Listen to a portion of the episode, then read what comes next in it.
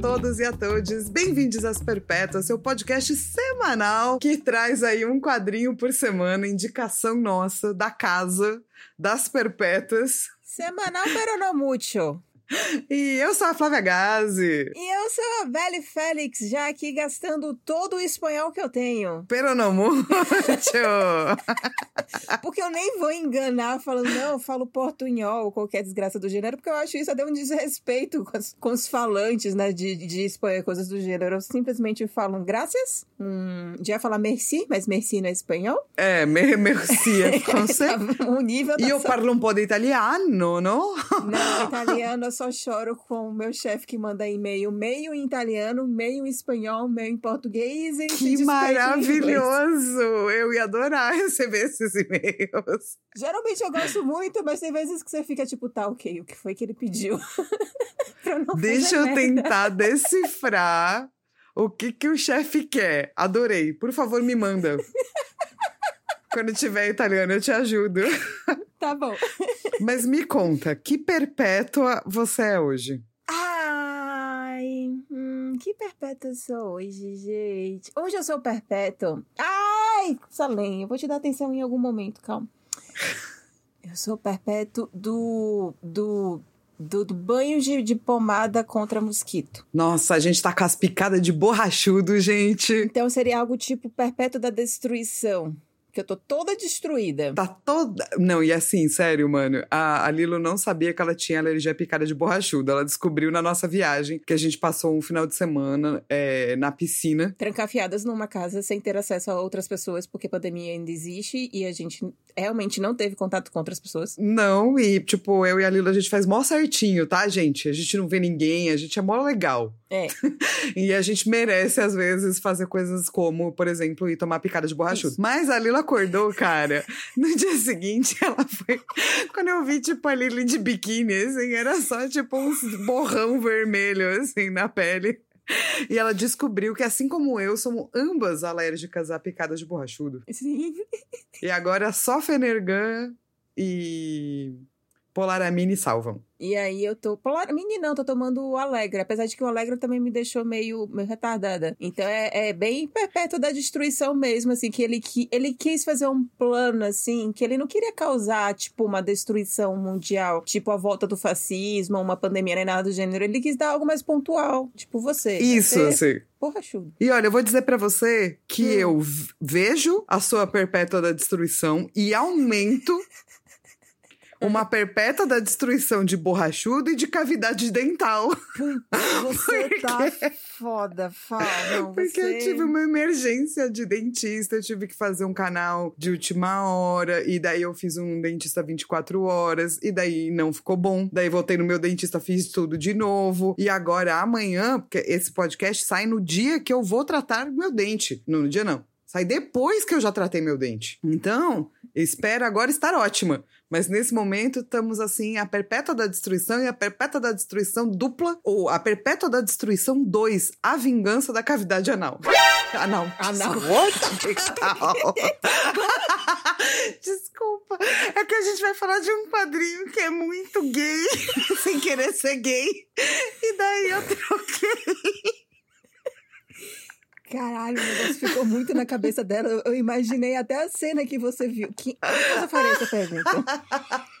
Ai, gente, que eu... e eu assim, a gente ia ler os e-mails e chamar um recado especial, mas eu acho que depois do meu ato falho, primeiro a gente vai ler os e-mails e depois a gente vai chamar o recado especial. Para as pessoas esquecerem do meu ato falho. Eu queria adicionar a questão da perpétua da destruição, que é o fato de existir no mundo médicos 24 horas. Porque a gente realmente precisa dessa entidade, porém é sempre cagado. É eu é verdade, já, cara. Eu já tive um problema no, no meu joelho esquerdo, ele é bugado, ele já. Eu rompi um ligamento anterior cruzado dele. Eu fui para um médico 24 horas que só me passou gelo e mobilizou ele durante uma semana e depois falou: não, tá tudo certo. Dois anos depois eu descobri que eu tinha rompido esse ligamento. E foi o médico 24 horas que fudeu com minha vida. Aí agora você precisa ir pro dentista. O que foi que o dentista fez? É. Então, assim, a gente precisa desses profissionais, mas eles são sempre cagados, velho. É bizarro. Melhorem, médicos, por favor. Sim, pô, 24 horas. Ajuda nós. É, e destruição, calma, respira. É, tá bom já. A gente entendeu. Tamo, já estamos já tamo, já tamo sacando. Então, indo pros e-mails aí. Isso, isso. tá. Cadê os e-mails? Aqui os e-mails. A gente recebeu um e-mail da nossa, da nossa amiga, né? Praticamente já virou nossa BFF aqui no- nas Perpétuas, que é a Mandy Gil. Que ela é uma artista, inclusive, você encontra ela no Instagram. E dessa vez eu vou ler tudo, porque eu fiquei tipo, nossa, ela tá muito full pistola, tá ótimo esse e-mail. ela fez, oi gatinhas, tudo bem? Saudades. Ela disse que demorou pra ouvir, e por isso que ela atrasou de mandou e-mail. Ela disse que ela amou conhecer a Cora Otoni, e ela ficou chocada que ainda não conhecia o trabalho da Cora. Porque uma coisa que chamou muita atenção na conversa que a gente teve com a Cora é o fato dela também ser ilustradora, no caso a Mandy, e ela sempre teve dificuldade de se retratar. O primeiro autorretrato dela, que foi com 27 anos, ela ilustra pelo menos 20 anos. E ela tem 31 agora, ou seja, tem 4 anos que ela conseguiu fazer o autorretrato dela. E ela começou a se perguntar o porquê disso e chegou à conclusão que se retratar exige esse egocentrismo que a gente falou bastante na, na nossa entrevista com a Cora. Você precisa olhar pra si, você precisa se encarar por muito tempo. Isso pode ser muito doloroso, principalmente se você tem problemas de autoestima. E ela passou a trabalhar essas questões de autoestima depois de mais velha. E olha só, foi justamente quando ela começou a se pintar mais. Olha. Já sobre pele de homem, que foi nossa penúltima HQ, não foi a última, a última foi Stuck Rubber Baby. Ela disse que ela acha que se ela tivesse uma pele de homem, ela seria mais respeitada na academia. E quando ela fala academia, é academia de. É, é de cien- cientista, né? Não é academia de, de malhação. E ela seria também respeitada igual a vários professores, homens brancos medíocres que só estão lá porque são homens cis héteros brancos. Foram esses os termos dela. Ela já teria lançado o quadrinho dela e teria deixado de ter síndrome de impostora. E provavelmente seria rica também, que nem a Fal. Nossa, quem dera. Cadê minha riqueza? Não, mas acho que quando ela quis dizer rica, é tipo assim, se você fosse homem, você seria rica. Ah, sim, isso é verdade. É. Mandy, tamo junto, mano. Cadê? Cadê nossas riquezas? E ela acha que provavelmente não teria feito engenharia, nem mestrado em matemática, teria feito direto na área de artes e seguido essa área que ela ama, mas que ela não segue por medo de pressão. E o pior de tudo é que ela gosta de exatas. É foda, né, véi? É complicado, cara. É foda porque, mano, eu entendo perfeitamente, mas o que a parte boa, eu acho, é que quando você aprende um bagulho, você aprende pra vida, sabe? Sim. Tipo, conhecimento nunca joga fora, assim. Uhum. A faculdade de psicologia eu uso até hoje, tudo que eu aprendi no teatro eu uso até hoje. Então, uma- o mundo tá aí, Mandy, sacou? Talvez a gente não vai ser rica porque a gente não é homem, mas a gente vai ser algo legal. E assim, uma coisa que, tendo amigas que fizeram uma engenharia, eu sei das histórias de frustração que é essa área, que é uma área completamente dominada por homens e por homens velhos, principalmente na, na graduação, e que fazem questão de diminuir a capacidade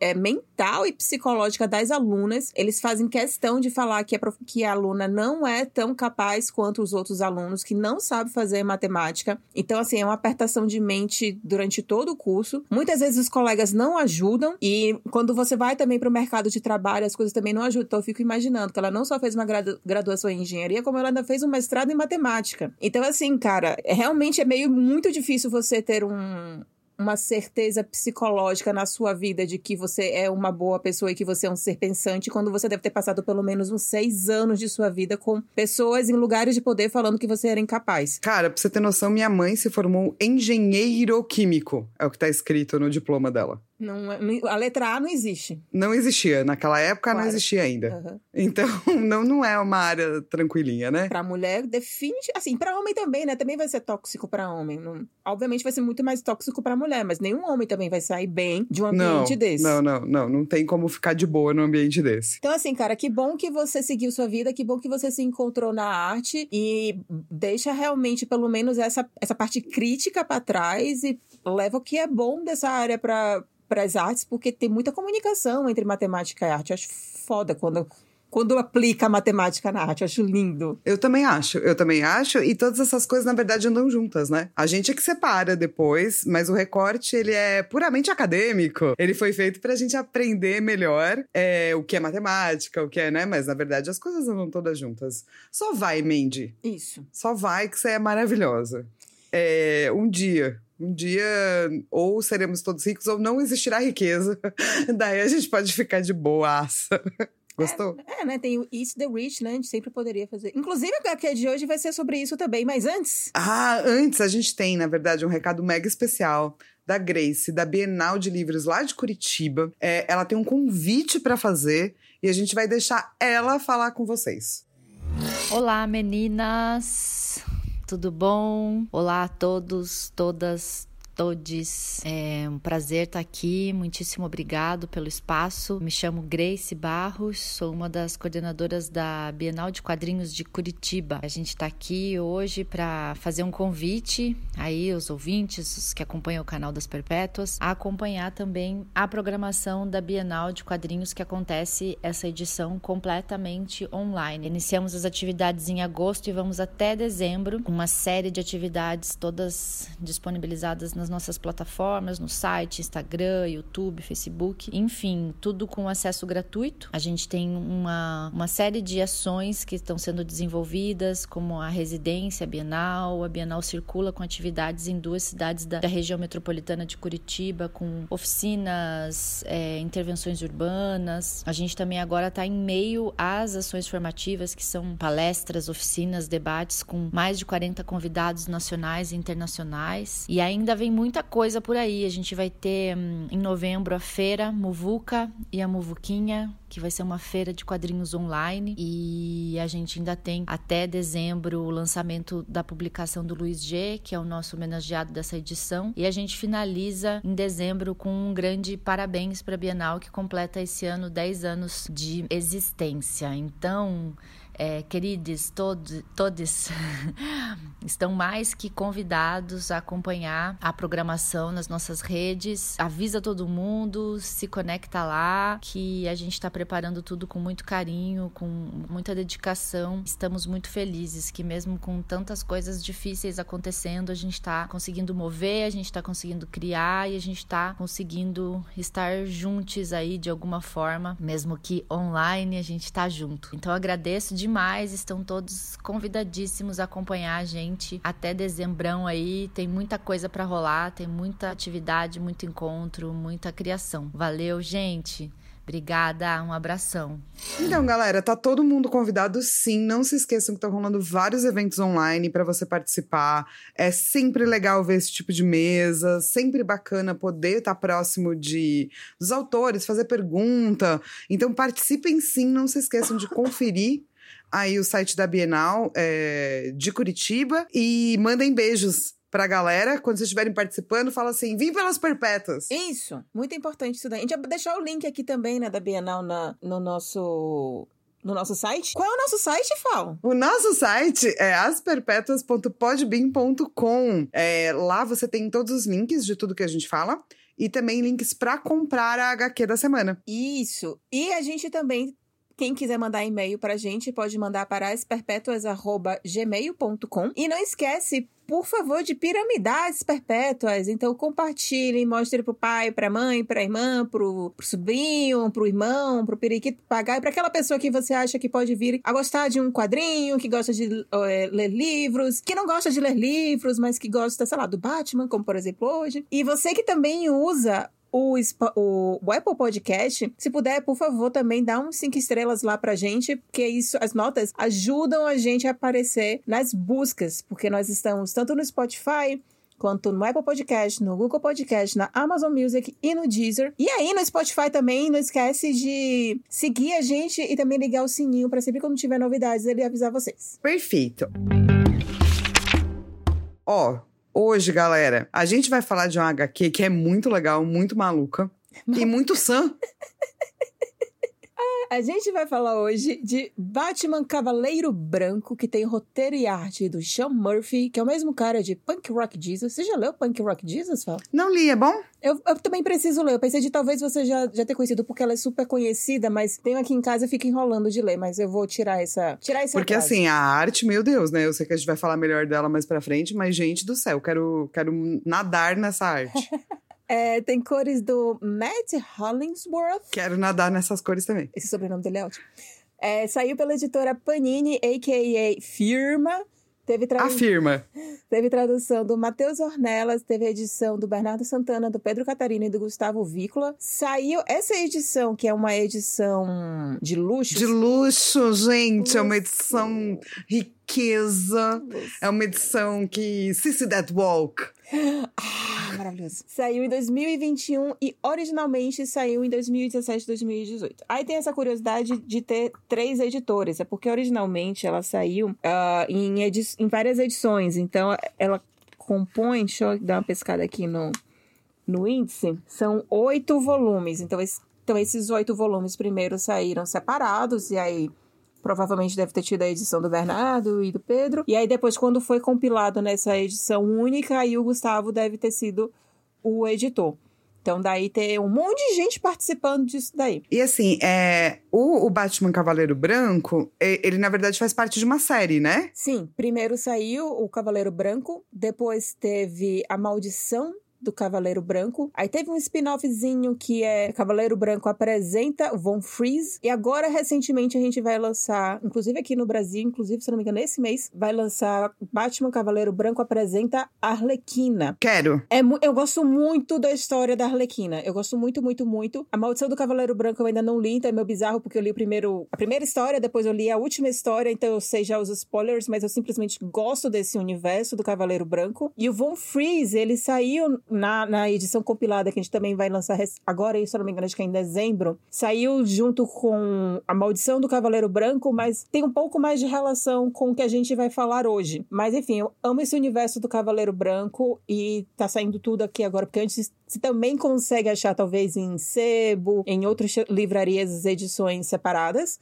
Mas se você também quiser as edições de luxo, tá saindo tudo agora esse ano aqui no Brasil. Ó, e se você nunca ouviu falar, vamos te explicar para você fazer parte aí do nosso grupinho de amantes de Cavaleiro Branco. Antes de eu fazer um disclaimer, Pode. Como eu trabalho na Panini, na firma, gostaria de deixar isso aqui bem claro que isso daqui não é um publi, não é não, não estamos falando desse título simplesmente porque eu trabalho lá, mas é porque eu gostei muito dessa história, eu saí, tipo, deslumbrada e pensando, gente, isso daqui é maravilhoso.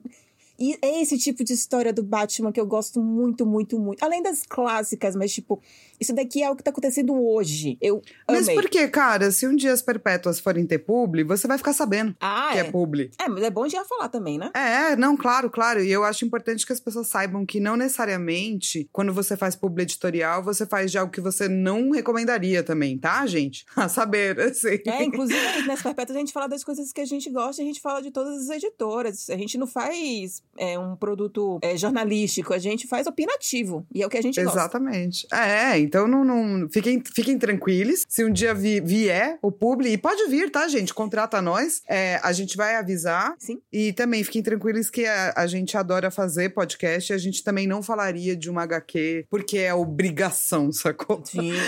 É, eu, não, eu não vejo a gente fazendo isso nunca, assim. Mas, se você não conhece esse universo, vamos lá. Ah, inclusive, gente, a Lila é muito chique, tá? É? é? É, porque a Lilo hoje em dia edita a DC na, na Panini e é por isso que ela fez esse disclaimer aí inteiro, tá?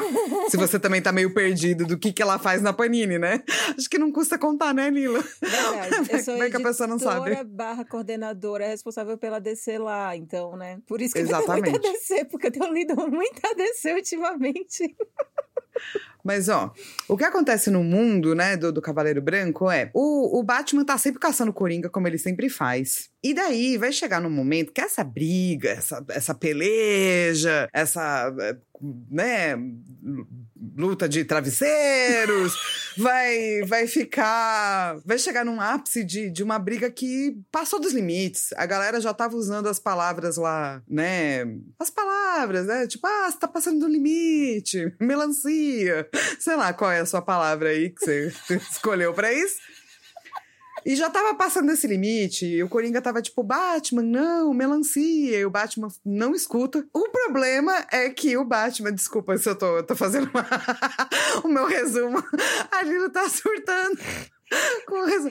E daí o Batman, é, como ele não escuta a palavra né, mágica aí que o Coringa fala, ele acaba dando pro Coringa uma quantidade muito absurda de um remédio muito louco. Um remédio muito louco. E esse remédio funciona. Teoricamente era um remédio que era para curar o estado de psicopatia do Coringa. E aí o, o Batman meio que bota ele pra engolir. E, e, e ele engole.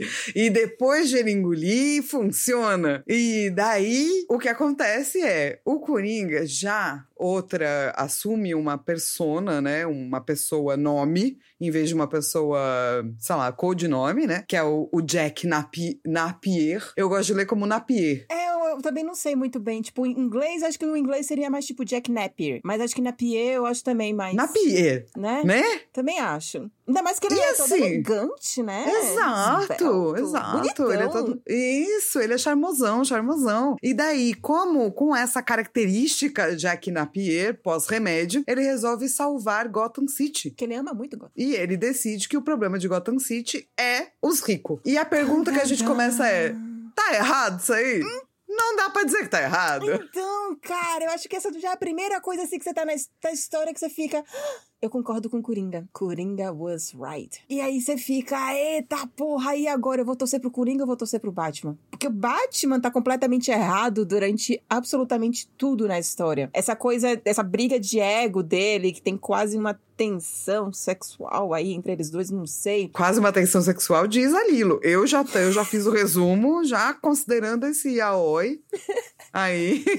Na verdade, também é algo que um- uma outra personagem, que no caso é a Arlequina, ela também, na figura de psicóloga, muito foda, inclusive, ela vai fazer também essa leitura dessa relação deles dois. Ela vai fazer mais voltada ao Coringa, porque é é alguém que ela tem mais contato, mas ela entende que essa relação del- deles dois tem uma coisa de uma, uma relação romântica, que vai além do apenas do bandido e mocinho. Só que o Batman, ele chegou, essa pessoa que tem dificuldade de lidar com sentimentos depois da morte dos pais, ele se tornou essa pessoa que, que vai atrás desse- dessa outra pessoa da forma mais violenta possível. Então ele vai destruir a cidade, ele vai causar o caos, enquanto que o Coringa vai ter em algum momento de sanidade e vai falar tipo, não, a gente precisa salvar de fato essa cidade. A nossa relação está destruindo ela. Podemos melhorar. E aí E assim, de novo, tá errado? Não tá. É muito difícil é, ler essa HQ e não concordar com o Coringa. Hum, Assim, você termina só não concordando 100% porque existe, obviamente, um plano por trás que ele...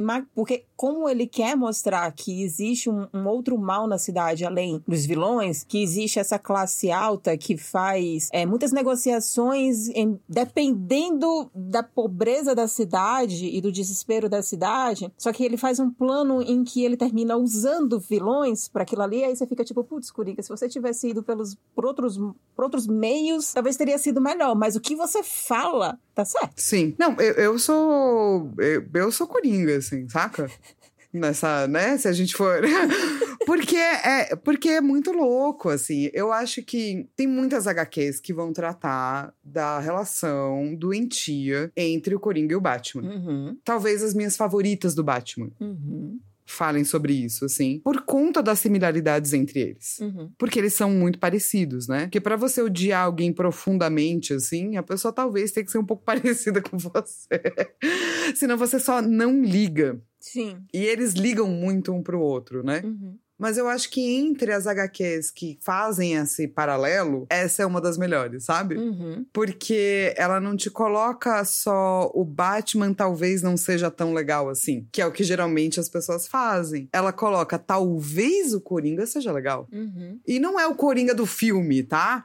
Que a galera da, da ultradireita resolveu que é, tipo, deles. Não. É o Coringa, entre aspas, curado. É um curigação. Sim. E assim, essa história, principalmente o fato de mostrar o, o Batman como uma persona mais fascista e que é mais problemática, também já foi trabalhado desde as HQs dos anos 70, 80, que seja. Mas muitas vezes nessas HQs, eles de- depois existia uma espécie de, de contrabalanceamento que era desproporcional. Então, tipo, ah, ele tá tentando ser um poder extra ao Estado. Porém, veja que coisa legal que ele fez aqui. Então tá tudo bem, né? Isso não rola.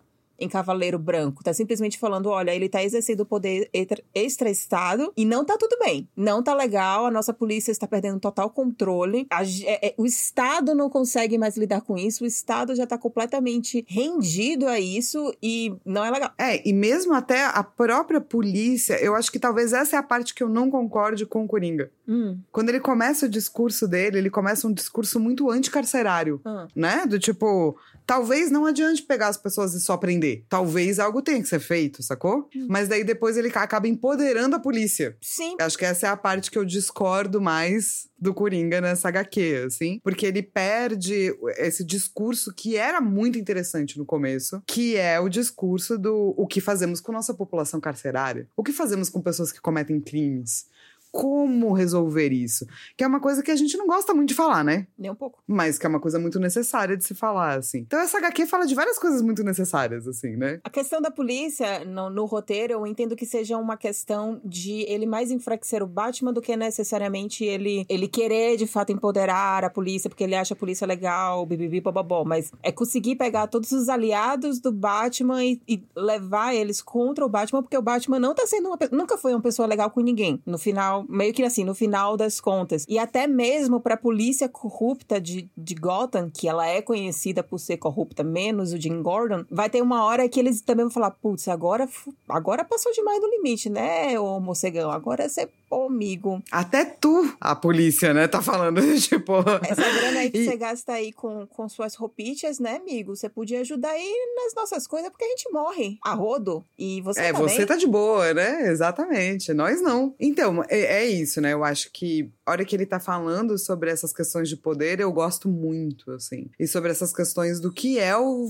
O vigilantismo, que também é um tema muito comum no Batman, e também é um tema que o Coringa tende a trazer pro Batman, mas eu acho que nunca dessa forma como a HQ faz, sabe? Como o Cavaleiro Branco faz. Porque o próprio Batman vai ter que olhar pra ele mesmo e não só aceitar que ele é parecido com o Coringa, aceitar que talvez ele não seja uma pessoa tão legal. Nossa. Ou talvez ele não seja legal, né? E essa realidade é esfregada de tantas formas diferentes pro cara, sabe? É, é, primeiro você vai ter a questão do Coringa mesmo, que o Coringa vai, vai, vai falar isso na cara dele, né? tem, tem essa conversa na cara dele. Depois vai ter a questão da Bat-família, que são todos os Robins, todas as Batgirls, Batwoman, só que aqui vai ser mais visto na Batgirl e no Robin, que é o Asa Noturna, né? Que é um ex-Robin, que agora me fugiu o nome dele. E eles vão Tipo, o Asa Noturna é um cara que desistiu do, do, do Bruce Wayne. Ele só entendeu que, assim, é- foi errado ele ter se tornado um Robin, foi errado um cara adulto ter pegado uma criança recém-órfã e ter transformado num vigilante.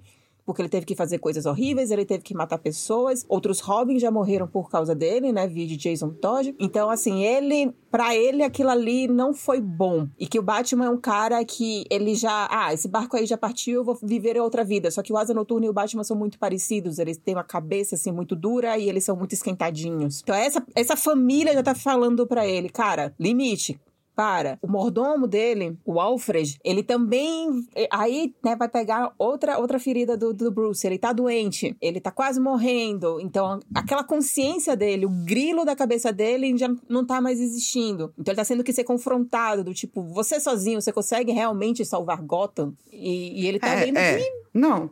E não, e não é só o, o Bruce Wayne, né? Toda a família Wayne vai ser questionada, né, nessa HQ. Porque a gente tá falando de privilégio de classe alta. O, o Batman, como um personagem, ele, por mais que tenha passado pela morte dos pais, que é uma coisa, obviamente, extremamente traumática, ele é absolutamente privilegiado. Ele é uma pessoa que passou por um trauma em vez de fazer terapia, foi lá juntou todo o dinheiro dele, falou: vou criar várias armas muito loucas e vou socar bandido, cara. E quem eu acho que é bandido. Só que essa é uma metáfora para o que uma classe mais alta pode fazer. Porque toda classe mais alta que tem privilégio de dinheiro pode fazer alguma forma disso, né? Justiça com as próprias mãos, e justiça é bem questionável, né? No caso. Então, eu gosto que não é só pro Bruce Wayne que vai ser olhado, mas vai ser olhado para toda a família Wayne como, putz, é legal, mas também não é tão legal assim, né? E assim, o Batman, quando surgiu, eram outros. Era uma outra época, gente. Tem, tipo, pelo menos 80, 85 anos aí de Batman. É, ninguém pensou muito sobre o personagem quando tava construindo. Eu acho que ele funciona durante uma época assim. É, ele é muito importante como figura na cultura pop, exatamente por todas essas discussões que ele vai trazer. E acima de tudo, ele é uma figura que tem se reinventado. Se você procurar as novas séries que estão saindo agora do Batman, inclusive, se você procurar Estado Futuro, você vai ver um Batman que tá pobre. Tipo, perdeu toda a grana, porque Bruce Wayne morreu, mas Bruce Wayne não morreu, ele tá vivo. Então, como é que ele vai continuar sendo Batman? Então é importante entender todas essas facetas do personagem que, com o passar dos 80 anos, ele foi ganhando outros significados, outras crises. E tem que ganhar, né? Porque senão ele ficaria uma coisa que já era, né? Morreu, paralisada no tempo e tal. Então tá mais do que correto mudar, assim. E, e eu não acho que é ruim tratar dessas questões, porque é quando você chega no cerne dos personagens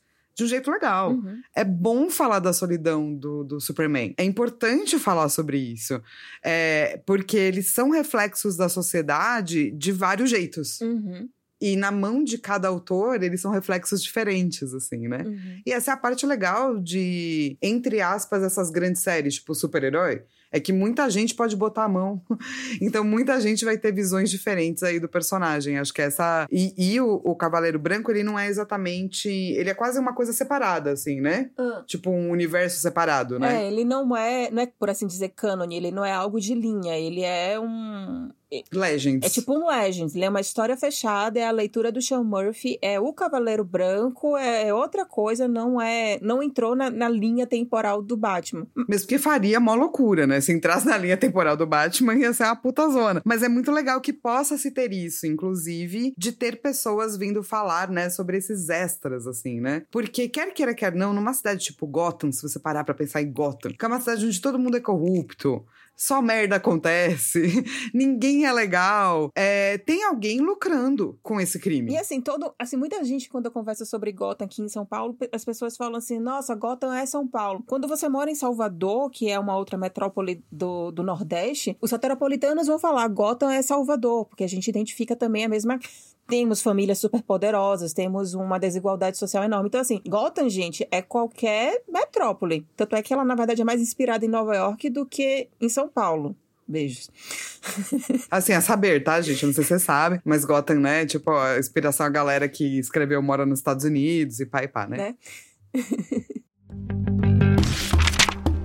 E aí, essa questão da, das grandes famílias, aí é legal como o, o Sean Murphy, ele vai dando um respaldo para você entender como é que uma classe alta pode ser a causa da, da violência numa cidade. Que ele tem uma hora que ele explica como é que é o esquema dos ricos, de como eles veem que, tipo, ah, tem um, um bairro ali que é um bairro pobre e que tá sempre tendo ataques de roubo, de furto, que seja, e o Batman tá sempre ali. Sempre quando o Batman aparece, ele destrói aquela região e aí então o Estado vai colocar uma grana naquela região para fazer uma revitalização. Só que antes do Estado colocar essa grana, esses imóveis eles vão desvalorizar. Então chegam os ricos, compram aquele imóvel, recebem a grana do Estado e multiplicam a grana dele. E é basicamente a lógica que a gente está vivendo aqui no Brasil de 2021 pós-pandemia. Quem mora em São Paulo tá vendo que todo, cada região você tá vendo que estão surgindo muitos prédios. Onde eu moro, eu vejo que muitas casas foram vendidas e destruídas e estão virando um prédio. E é a mesma lógica, as casas estão sendo vendidas vendida por, sei lá, um milão, dois milão. Constrói um prédio que vai ter 20 andares. Quanto é que custa cada apartamento? Um milão, dois milão. Só na venda de um apartamento você já lucrou. Sim, muito. E é assim que funciona. Não vai ser mais a população que morava lá que vai ter acesso a essa casa. Vai ser uma outra população. Que às vezes nem é, é para isso se dá um nome de gentrificação, tá, gente? Se você não sabia o que era processo de gentrificação, você vai descobrir nessa HQ do Batman. Em uma página.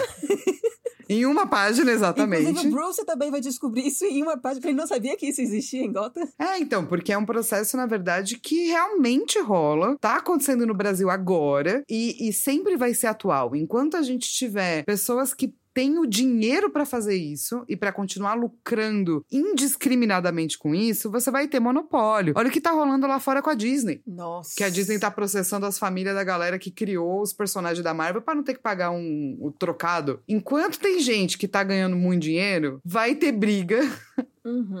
E alguém vai deixar de ganhar dinheiro, e muito provavelmente é, quem vai deixar de ganhar dinheiro é a pessoa que já não tem dinheiro, porque já diria a música muito sábia que o de cima sobe e o de baixo desce.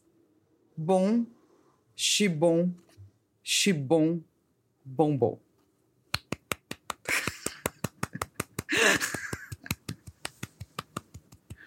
E aí, continuando na questão atual dessa, dessa HQ, tem o papel do jornal, o, o papel da, da, Da mídia, da né? mídia. Que aí tem dois personagens que estão sempre comentando a cada passo, tanto do Jack Napier quanto do Napier, quanto também do Batman. Aí tem a figura de uma jornalista, eu gostei bastante disso, de como ele fez a coisa bem gráfica. Uma jornalista negra e um jornalista branco velho. A jornalista negra, ela fica tipo, putz, mas aí o Jack Napier tá falando umas coisas interessantes, né? Talvez realmente essa questão de vigilantismo seja um tanto quanto tensa. Aí chega o jornalista branco falando assim, ah, mas esse politicamente correto não deixa a polícia trabalhar, não sei o quê, bibibi, bobobó. E aí fica assim... Dê uma chance. Ah, Eu gosto muito do dê uma chance. Hum. A galera do politicamente correto tem que dar uma chance. Nossa, é, é um discurso muito. É o que a gente escuta, né? Todos os dias. Então é muito atual e, e é exatamente fazendo o leitor também contrapor as verdades dele, porque ele fica, ele vai ficar dividido, ele vai ficar a depender de- do que é que você acredita, né? Você pode tomar lados, mas ao mesmo tempo você tá sendo forçado entre aspas na leitura a ver que existem lados e que o certo ou errado é algo que a gente pode ter na nossa cabecinha, mas na vida real nem tanto. Sim, cara. E é muito louco, porque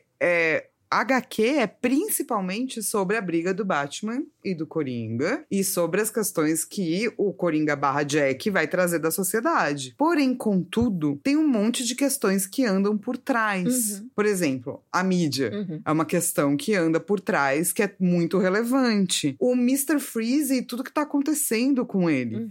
É outra, tipo, narrativa que vem junto e que acaba se tornando muito relevante costurando na trama. Essa moça que vai se tornar a Neo Coringa, que tem toda uma questão de síndrome de Estocolmo e problemas psicológicos. Outra, é, tem muita costura, HQ. Vamos dar um pouquinho mais de contexto. A gente sabe que o Mr. Freeze ele é um vilão, mas vai acontecer do vilão se unir ao mocinho, porque o mocinho precisa da ajuda da tecnologia do Mr. Freeze pra tentar salvar o, o Alfred. Então você já tem esse primeiro choque, né? Tipo, ah, é um cara que tá tentando é, sempre combater os, os crimes da cidade, mas tá Até o momento que chega perto dele. e aí, quando a Batgirl e o Asa Noturna olham pra o Mr. Freeze na Batcaverna, eles ficam tipo, ah, conte-me mais sobre isso, Bruce. Sim. É, Qual o limite do vilão, né? Quando é que ele é um vilão ou não? Aí a gente tem uma outra personagem que ela era vista como vilã, ela era vista como sidekick do Coringa, que é a Arlequina, e que ela tá passando por um processo atual na, na DC, em que, ela- que eles estão mudando completamente a personagem. Que bom. Fizeram ela crescer. Né? Porque ela tá ficando incrível. Fizeram ela crescer muito, porque antes ela era só realmente a namoradinha com síndrome de Estocolmo do, do, do Coringa e que era a pessoa que iria bater nos outros caras. Mas aí, devido às críticas, inclusive, né, de tipo, putz, isso daí é, uma, é um relacionamento tóxico, é uma personagem feminina super legal que, que tá sendo usada apenas pra ser um- uma escada de um relacionamento tóxico. Vamos fazer algo melhor e, tipo, tô fazendo coisas incríveis com ela. E aí, aqui nessa HQ, ela mostra uma Arlequina mais madura que fala, tipo, cara, eu amo esse homem. Esse homem ama outro homem. Acho que eu não tenho espaço nesse relacionamento. Ai, Yaoi. Olha o Yaoi como vem.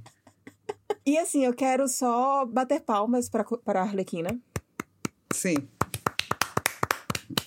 Porque eu acho que ela é a personagem mais sã sim. Na história toda. É, eu não quero nem dar spoilers, mas, cara, a Arlequina é incrível. A Arlequina é a melhor pessoa. Meu Deus do céu, Arlequina, como você merece o mundo. assim. Ela e a Batgirl, tipo, as personagens femininas são as personagens mais sãs. Mais Sam, sim. A- Até mesmo, tipo, a, essa Neo Coringa, né? Que é, tipo, uma personagem que o Coringa tava sem Arlequina, pegou uma mulher e falou: Você vai ser minha nova Que ele Arlequina. nem notou a diferença. Que não importa. É, não, né? não é isso. É só tendo uma pessoa ali, tá tudo bem. Ela também vai debater ela mesma a questão da síndrome de Estocolmo, que a Arlequina geralmente tem, de um jeito muito da maneira como deveria ser, assim, Uhum. na sua fuça, Uhum. né? Uhum. E eu, eu gosto. É, é um personagem muito interessante. Porque ela não é só uma vilã, ela não é só uma. Tem uma hora que ela meio que vira realmente a pessoa que quer só fuder o Coringa e, e foda-se. Mas você entende a raiva dela. Sim. Você entende que ela botou um plano ali na cabeça e agora só vai. Como todo vilão. Como todo vilão, exatamente. Não, eu, eu gosto bastante, assim, dos personagens. Eu acho que ele faz um ótimo trabalho, o autor, em ter esses personagens clássicos, fazer referência, né? Tipo, ele, é, ele respeita o passado de cada personagem, mas ele também avança na história de cada um. Que é o que a gente quer, né? Então, e você ainda vai ter contato com outros vilões também que eles vão aparecer. É, Muitos, tem muitos vilões, tipo, tem muito easter egg, tem muito, tipo, mini coisinhas, assim, sabe? Uhum. Que eu acho que. Você vê que o cara, tipo, ama muito aquilo que ele tá fazendo. aquele assim. universo, né? Ele Isso. fez uma, uma grande homenagem. E eu amo as roupas, Fal. Cara, agora que você colocou no roteiro, eu falei, é verdade, né? O cara sabe desenhar roupa, além de tudo, A assim, roupa né? da Nel Coringa é foda pra caralho. Eu gostei. Sim. A roupa da Arlequina também é muito. E todas as referências que ela tá sempre usando preto e vermelho. E depois, Sim. quando você for ler Batman Cavaleiro Branco apresenta a Arlequina, vai ter uma roupa da Arlequina que você fica. "Ah, que massa!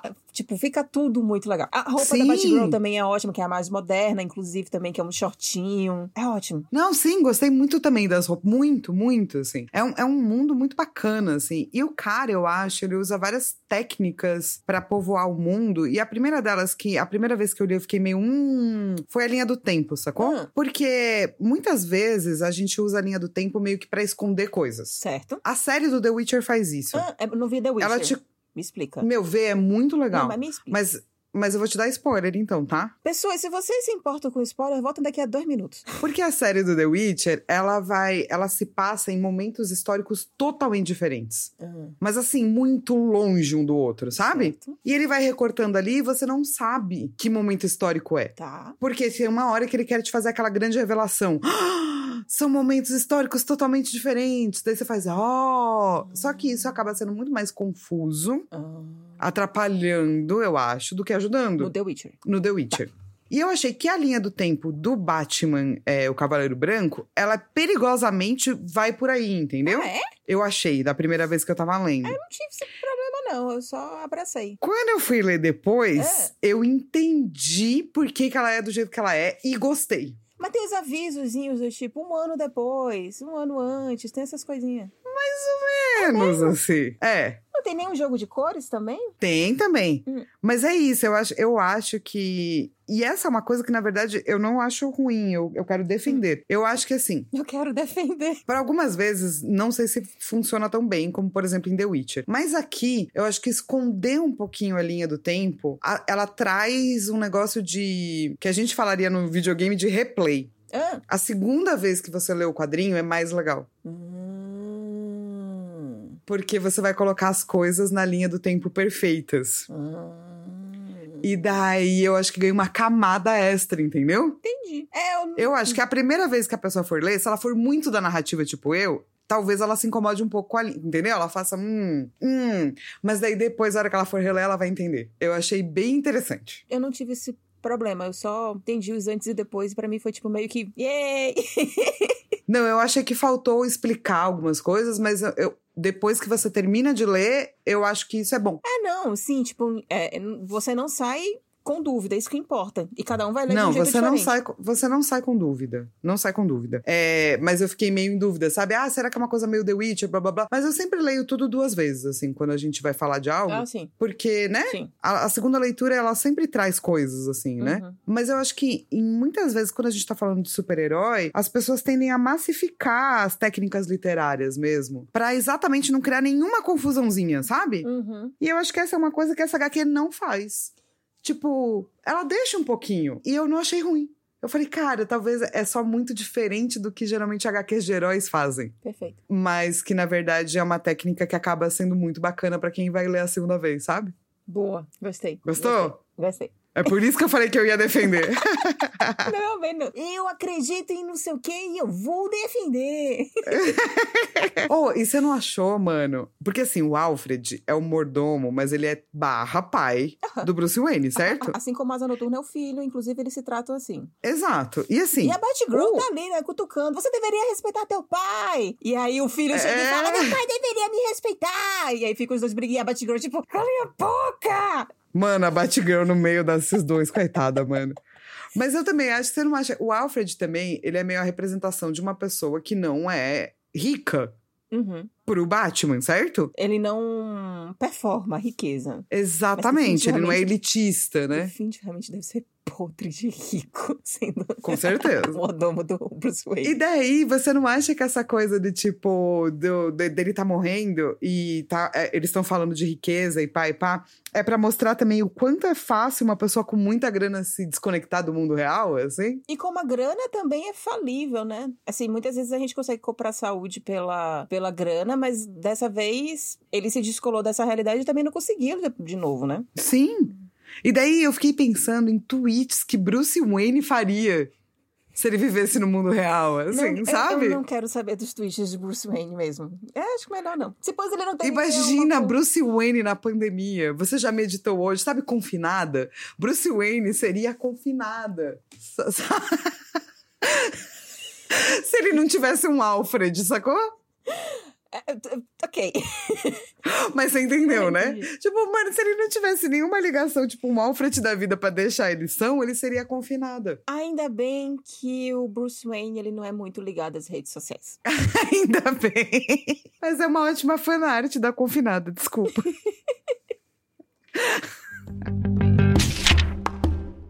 E aí, uma outra coisa que também rola bastante, que eu achei que foi uma técnica bem interessante, é dele tra trazer o Coringa para perto, né? Ele explicar detalhadamente como o Coringa se sentiu todos os sonhos, porque eu acho assim que você não precisa trazer para perto o Bruce Wayne, você não precisa trazer para perto mais ninguém. Mas se você quer plantar uma ideia de que o Coringa é o Cavaleiro Branco, que é a, a, o, o oposto exato do Cavaleiro Sombrio, que para você acreditar naquilo ali, então você vai entender, olha, ele surgiu dessa formazinha aqui, ele era um cara que era pobre, que veio para Gotham e ama Gotham, e ele se apaixonou pela cidade, mas ele não teve oportunidade, por isso então que ele terminou indo por esse, por esse lado e ele se apaixonou também por um vigilante que seja. E aí você começa a se relacionar uh, com ele. Nham, nham, nham, nham, nham. E a Oi, né? É. Ai, eu vou ficar lembrando do meu ato falho por meses, cara. A gente termina ai, voltando para a questão. É engraçado, nessa parte da, da, humanização do Coringa, termina voltando para essa questão da justa posição que você estava falando, né? Da semelhança entre eles dois. Que um teve a grana e o, o outro não teve a grana. Mas teoricamente, eles. É, o que ligaria eles é esse amor por Gotham, mas que eu acho que termina sendo também como a Arlequina deixa bem claro na HQ, né? Um amor entre eles dois, pelo menos entre o Coringa e o Batman. É, então, porque o que eu acho que é mais legal dessa HQ é que ela propõe um mundo binário, né? Cavaleiro branco, Cavaleiro das Sombras. Um exato oposto do outro. Só que quanto mais ela propõe isso, mais você vê que não é binário. É confuso. Uhum é bizarro, é misturado, não tem como ser binário, sabe? Então eu gosto demais que a, a conclusão não é existe isso versus aquilo que é exatamente o seu oposto. Não, é do tipo, olha que mega confusão que é a vida, sabe? Inclusive, ele meio que gosta também de brincar com esse binarismo no novamente com as duas personalidades do Coringa, do Jack Napier e do próprio Coringa. Mas vai ter uma hora que elas vão se cruzar. Que ninguém Sim. é essa. Como é, é, como é que é essa síndrome psicológica que você tem várias personalidades, minha gente? Uhum, personalidades múltiplas? Personalidades múltiplas. Tipo, as pessoas de fato viram essas duas pessoas assim? Cara, é, a, essa, essa divisão, né? É, mas uma personalidade sabe da outra, né? É. Tipo, não é que uma personalidade não sabe da outra. Até onde eu me lembro, tá, gente? Faz tempo que eu fiz psicologia. Qualquer coisa, manda e-mail pra gente, asperpetuas.gmail.com e me corrige. Mas assim, é, tem sempre uma personalidade dominante e uma, perso uma personalidade sempre sabe da outra, né? Então não é do tipo. Ah ninguém se conhece, ninguém sabe. Não. É do tipo, as personalidades que existem, elas existem por um porquê, elas têm um porquê existir. Check no Coringa. Exatamente. E, e existe um cruzamento no sentido de que você pode estar falando com uma personalidade e a outra tá ali, sabe? Tipo, batendo na porta, assim, falando: Oi, essa aqui é meu departamento. Olha, Isso. que inferno. Ser meio infernal. Imagina você ter que lidar, mas é exatamente pra não ter que lidar com você que você cria várias personalidades, né? Ou outra personalidade, então. Entendi. Mas, mas eu gosto bastante de como é feito, assim, porque, obviamente, a gente tá falando de transtornos que não funcionam necessariamente assim na vida real, mas ficam muito bonitos na fantasia. Mas eu acho que a maneira como o cara traz é uma maneira bacana, assim, porque o Jack Napier, que ele é psão, ele também não é perfeito. Uhum. E isso eu gosto, sabe? É. Se ele fosse perfeito, seria sem Vamos graça. lembrar, né, que ainda existe um plano ali que ele coloca em- Exato. em ação. Então, assim, tem mais coisas na HQ do que a gente tá falando, tá? Sim. Ainda é, É. uma HQ de ação, só que Sim, ainda vai ter um monte de, de bet móvel correndo por aí. se- várias E a gente nem vai. É, a gente nem vai ter tempo de falar de Não, tudo não, não, isso, assim.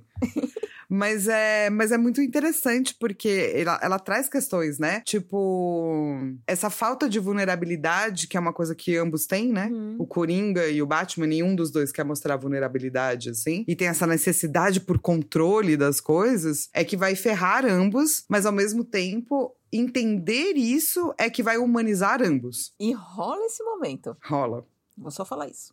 Que eu gosto Rola. muito do final desta HQ. Inclusive, tem gente. Eu, eu- tenho amigos que leram e falaram, tipo, ah, esse final, esse final não faz sentido. Eu achei exatamente o contrário. Por que não faz sentido? Não entendi, faz total sentido. Eu queria até entender que por que, que não faria. Posso depois perguntar melhor pra, pra essas pessoas. Por favor, mas... me manda, me manda pelo, pelo zap zap Tá bom. Mas eu achei essa que... fake Eu news. achei que é muito condizente com todo o universo que o Sean Murphy criou. E Sim. com as regras que ele se propôs. Inclusive também com as regras dos personagens que existe no universo. E assim, além de ação, um monte de coisa foda, um- todos esses temas que a gente tá falando, a gente tá, tipo, meu, na superfície ainda, porque realmente acontece muita coisa. Uma HQ muito longa, né? São mais de. São quase 300 páginas aí, 260 páginas. Você, É. Oi? você vai me dar essa, essa- essa- Aqui eu tô sem, tô sem. 254 páginas. Perfeito. Ela ainda é linda e detalhada para um caralho. É, tipo, muito incrível. Cada página, cada tratamento, cada expressão, cada posicionamento de corpo. Hum. Tem uma página, gente, é tipo a terceira página da história, que você vê um Batman correntado, ele indo pra cima do Coringa que você fica, gente. Hum. Ainda bem que isso aqui é mais 18. É mais 18 isso daqui, né, gente? Mais 16. Tudo bem, mais 16. Mais 16, ok. Mais 16. Inclusive, Faz porque tem sentido. muito sangue, tem muita. Muito violenta. A, a- arte é bem explícita também, né? E tem todo, toda essa. Uh. Não, e é, e é muito bonito, cara. É muito louco, assim, do tipo, que arte maravilhosa. Eu queria realmente nadar nessa arte. Como faz? Será que eu posso ligar pro Sean e falar: Olá, tudo bom? Meu nome é Flávio. Eu tenho um podcast chamado Super Pets, eu queria nadar na sua arte. Acho que a Obrigada. gente pode tentar, não vejo por que não. Obrigada. Ele tem um estilo bem estilizado, ele usa muita achura para criar tanto vincos e também sombras e sobras também na arte. Então, às vezes, é como se ele estivesse fazendo uma espécie de um rascunho, mas ele finalizou com aquelas sobrazinhas do, do rascunho, aí isso termina dando uma expressividade no desenho dele. Os corpos, eles vão ser desproporcionais e, às vezes, algumas partes desses corpos vão ser geométricas. Então, tipo, o ombro do Batman, o queixo do Batman é extremamente quadrado. Já o rosto do, do Coringa, ele vai ser aquela coisa bem angulosa mesmo. Então, vai ser uma coisa meio alongada. As pernas também dos personagens, às vezes cria aquela coisa meio do desenho do Batman, Batman Animated, né? Que, te- que parece um triângulo, as pernas alongadas e finas e o torso bem triangular. Então é um estilo que não segue a anatomia humana, como a maioria das HQs de super-heróis de linha, mas dá essa personalidade para os personagens que vai além daquilo que eles estão falando. E tem a questão também da composição das páginas, desde a parte dos quadros em que ele quer mostrar determinadas cenas, então, tipo, as cenas de, de discussão entre o Coringa e o Batman Batman, quando dá uns close na cara do Coringa, e você vê o cuspe do Coringa ali gritando, pedindo pro cara, Batman, repensa a tua vida. Aí o Batman, tipo, sisudo. Essa composição de página rola muito bem feita, assim como também algumas páginas em que ele coloca vários elementos para mostrar a vida do Coringa e bota Arlequina, roubos e casas e não sei o que, bibi, bobobó. Então ele sabe compor, sempre de uma forma meio sombria. E as sombras, né, cara? Ele usa muito as sombras na Aí arte. é o Matt- Preste atenção nas sombras, Isso daí é né? os dois, né? Tanto o, o Sean Murphy como o Matt é, Hollingsworth, ele conseguiu também dar vida com essas... Ele tem uma Sim. paleta muito boa. Nossa, a cor, a cor é pra morrer. Eu queria morar ne- nessa Gotham. Apesar de ser horrível, eu queria morar nessa Gotham por conta, tipo, disso e das roupas. Eu concordo com você, assim. É tudo meio queimar. As cores, ou, ou é um negócio meio puxado pro frio, sombrio. E se for usar é, cores quentes, vai ser algo meio queimado. Então, ainda assim, não vai ser uma cor viva. Vai ser sempre uma coisa assim, meio noturno. Nossa, mas é, é muito bonito. Sim. É muito bonito. É tipo, tem uns tons, assim. A, a paleta de cor que o cara, meu, criou é, é um desbunde, assim. É uma delícia de ver. É muito louco como você não cansa, É. né? São muitas páginas e você não cansa. Por conta, eu acho, da, da arte, do uso de sombra e da paleta de cor. É, e você pode ficar também, ao mesmo tempo, paralisado numa página vendo detalhes, assim. E isso, gente, é narrativa gráfica. É um cara que sabe É. contar a história não só pelas palavras, como bom roteiro, como também pela sua arte. Extremamente necessário. E- sim, é lindo, lindo. Nossa do céu. Eu vou até parar pra ficar vendo umas páginas depois. Algumas dessas artes eu enquadraria, sacou? Eu acho que, inclusive, é- essa de- dele acorrentado seria um quadro bonito. O Batman acorrentado. Sim, tem, uma, tem um. Logo também lá no começo, tem uma cara do Coringa que ele tá berrando, assim, sabe? Sim. Que é só a cara dele com um olho púrpura, um olho verde, sabe? É foda. Nossa, eu também enquadraria essa aí, assim. Nossa, como eu enquadraria vários, vários quadros, né? Que ele fez, assim, de tão lindos que são. É, é... E a edição tá com, tá com um papel bacana, Ah, né? então papel couché, que é um papel que se usa bastante agora atualmente nas, nas edições de super-heróis, enfim, geral. Inclusive nas mensais também tem um papel couché, que é um papel que ele tem uma qualidade melhor para absorção de, de cores, porque ele não vai absorver de uma forma como o papel offset, que ele suga bastante as cores e às vezes deixa as cores. E às vezes você perde as sombras, você perde determinados detalhes. Papel offset ele é muito bom quando você usa cores chapadas, que você não tem essa brincadeira de sombras e de profundidade. Já o couché, ele vai deixar tudo muito vivo, vai deixar tudo muito claro, que é o que se tem usado bastante em super-heróis, e é o que tem nesse encadernado. E ele vai ser capa dura, ele vai ter uma, uma laminação em verniz localizado em determinados lugares, então ele dá realmente esse acabamento mais luxuoso pro, pro título. E ele também tem uma parte de galeria de, de capas, né? E também Sim. rascunhos pra. Eu adoro quando tem rascunho. Nossa, como eu sou uma criança feliz. Você vê como é que, Vendo que, os que o rascunhos. cara tava pensando, Exato. né? É, você vê o processo mental, né? Cara, que amor. Ô, É. Nilo, antes da gente fazer a nossa nota, que não vai ser bem nota hoje. Ah, tem, a tem, tem também uma curiosidade que eu não sabia, que o Jack Napier É. é, uma homenagem ao Coringa do Tim Burton. Olha é só. nome. É verdade. Olha. E merece, né, cara? Porque, né, o Tim Burton, sei lá, na época que saiu esse Batman, gente, foi uma loucura, assim. Foi tipo, nossa. Até hoje eu não sei qual é o melhor. O melhor. Também não preciso saber qual é o melhor Coringa, né? Eu gosto tanto do dele quanto do. do Coringa do, do, do Cavaleiro das Trevas. Sim, Que me fugiu agora o nome dele. O Sim. australiano. me fugiu É? também, mas sim. Gosto dos dois Coringa. Então, antes da gente entrar na nossa nota que não vai ser nota, como é que você descreveria em um tweet é, essa HQ? Ah, Cara, imagina uma história do Batman.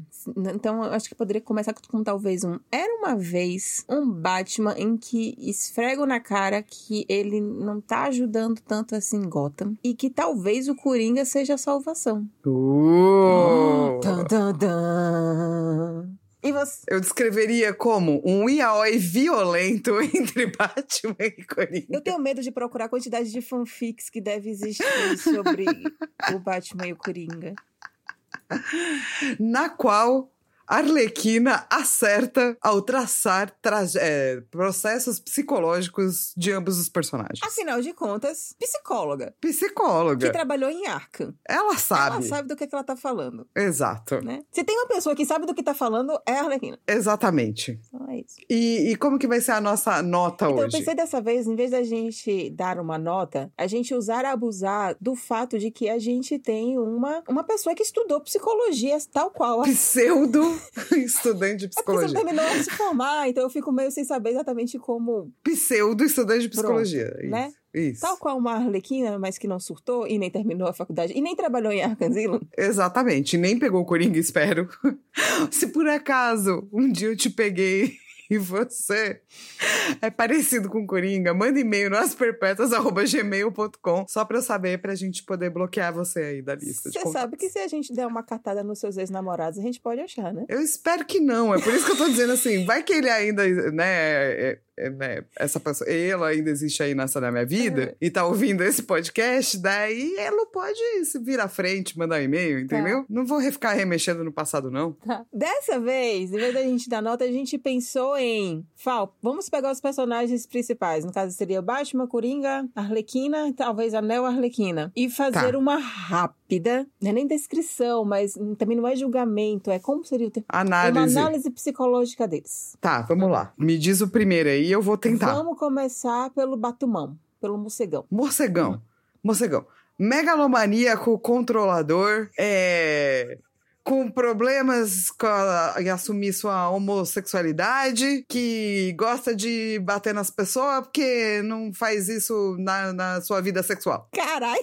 Era, era isso que você tava esperando? Porque assim, é, isso é o máximo.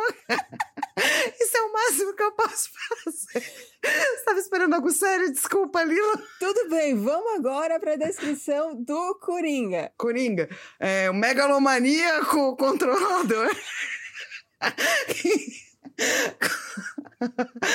que gosta de bater nas pessoas porque não faz isso na sua vida sexual. Mas pelo menos ele também tem o problema lá do, do dupla personalidade. Isso, não, não. A Arlequina tá fazendo. Ela, inclusive, fala o que ele tem, né? Na HQ ela está correta. Aham. Né? Na HQ ela vai falar bem bonitinho e pá. Eu não estou correta, eu estou apenas, tipo, me divertindo com o papel que foi me Tá dado. bom. Então a Arlequina, como ela. O que é que você diria dela? Diva maravilhosa, perfeita. Sem Que de- deve, tem que aprender a sair do relacionamento tóxico e me pegar, em vez de pegar o Coringa. Não, Coringa. Não o Coringa, a Bela, da Bela e a Fera. que quando, quando, é, quando o Gaston resolveu bater na fera, falou: Ah, não, eu vou destruir o mundo inteiro por conta disso. E daí é isso. A Disney não quis gravar essa parte aí. E daí o Murphy fez essa HQ. São minhas descrições. Achei ótimo. Eu acho que se a gente tiver que pagar por uma descrição, tem que ser por isso mesmo. Eu acho que.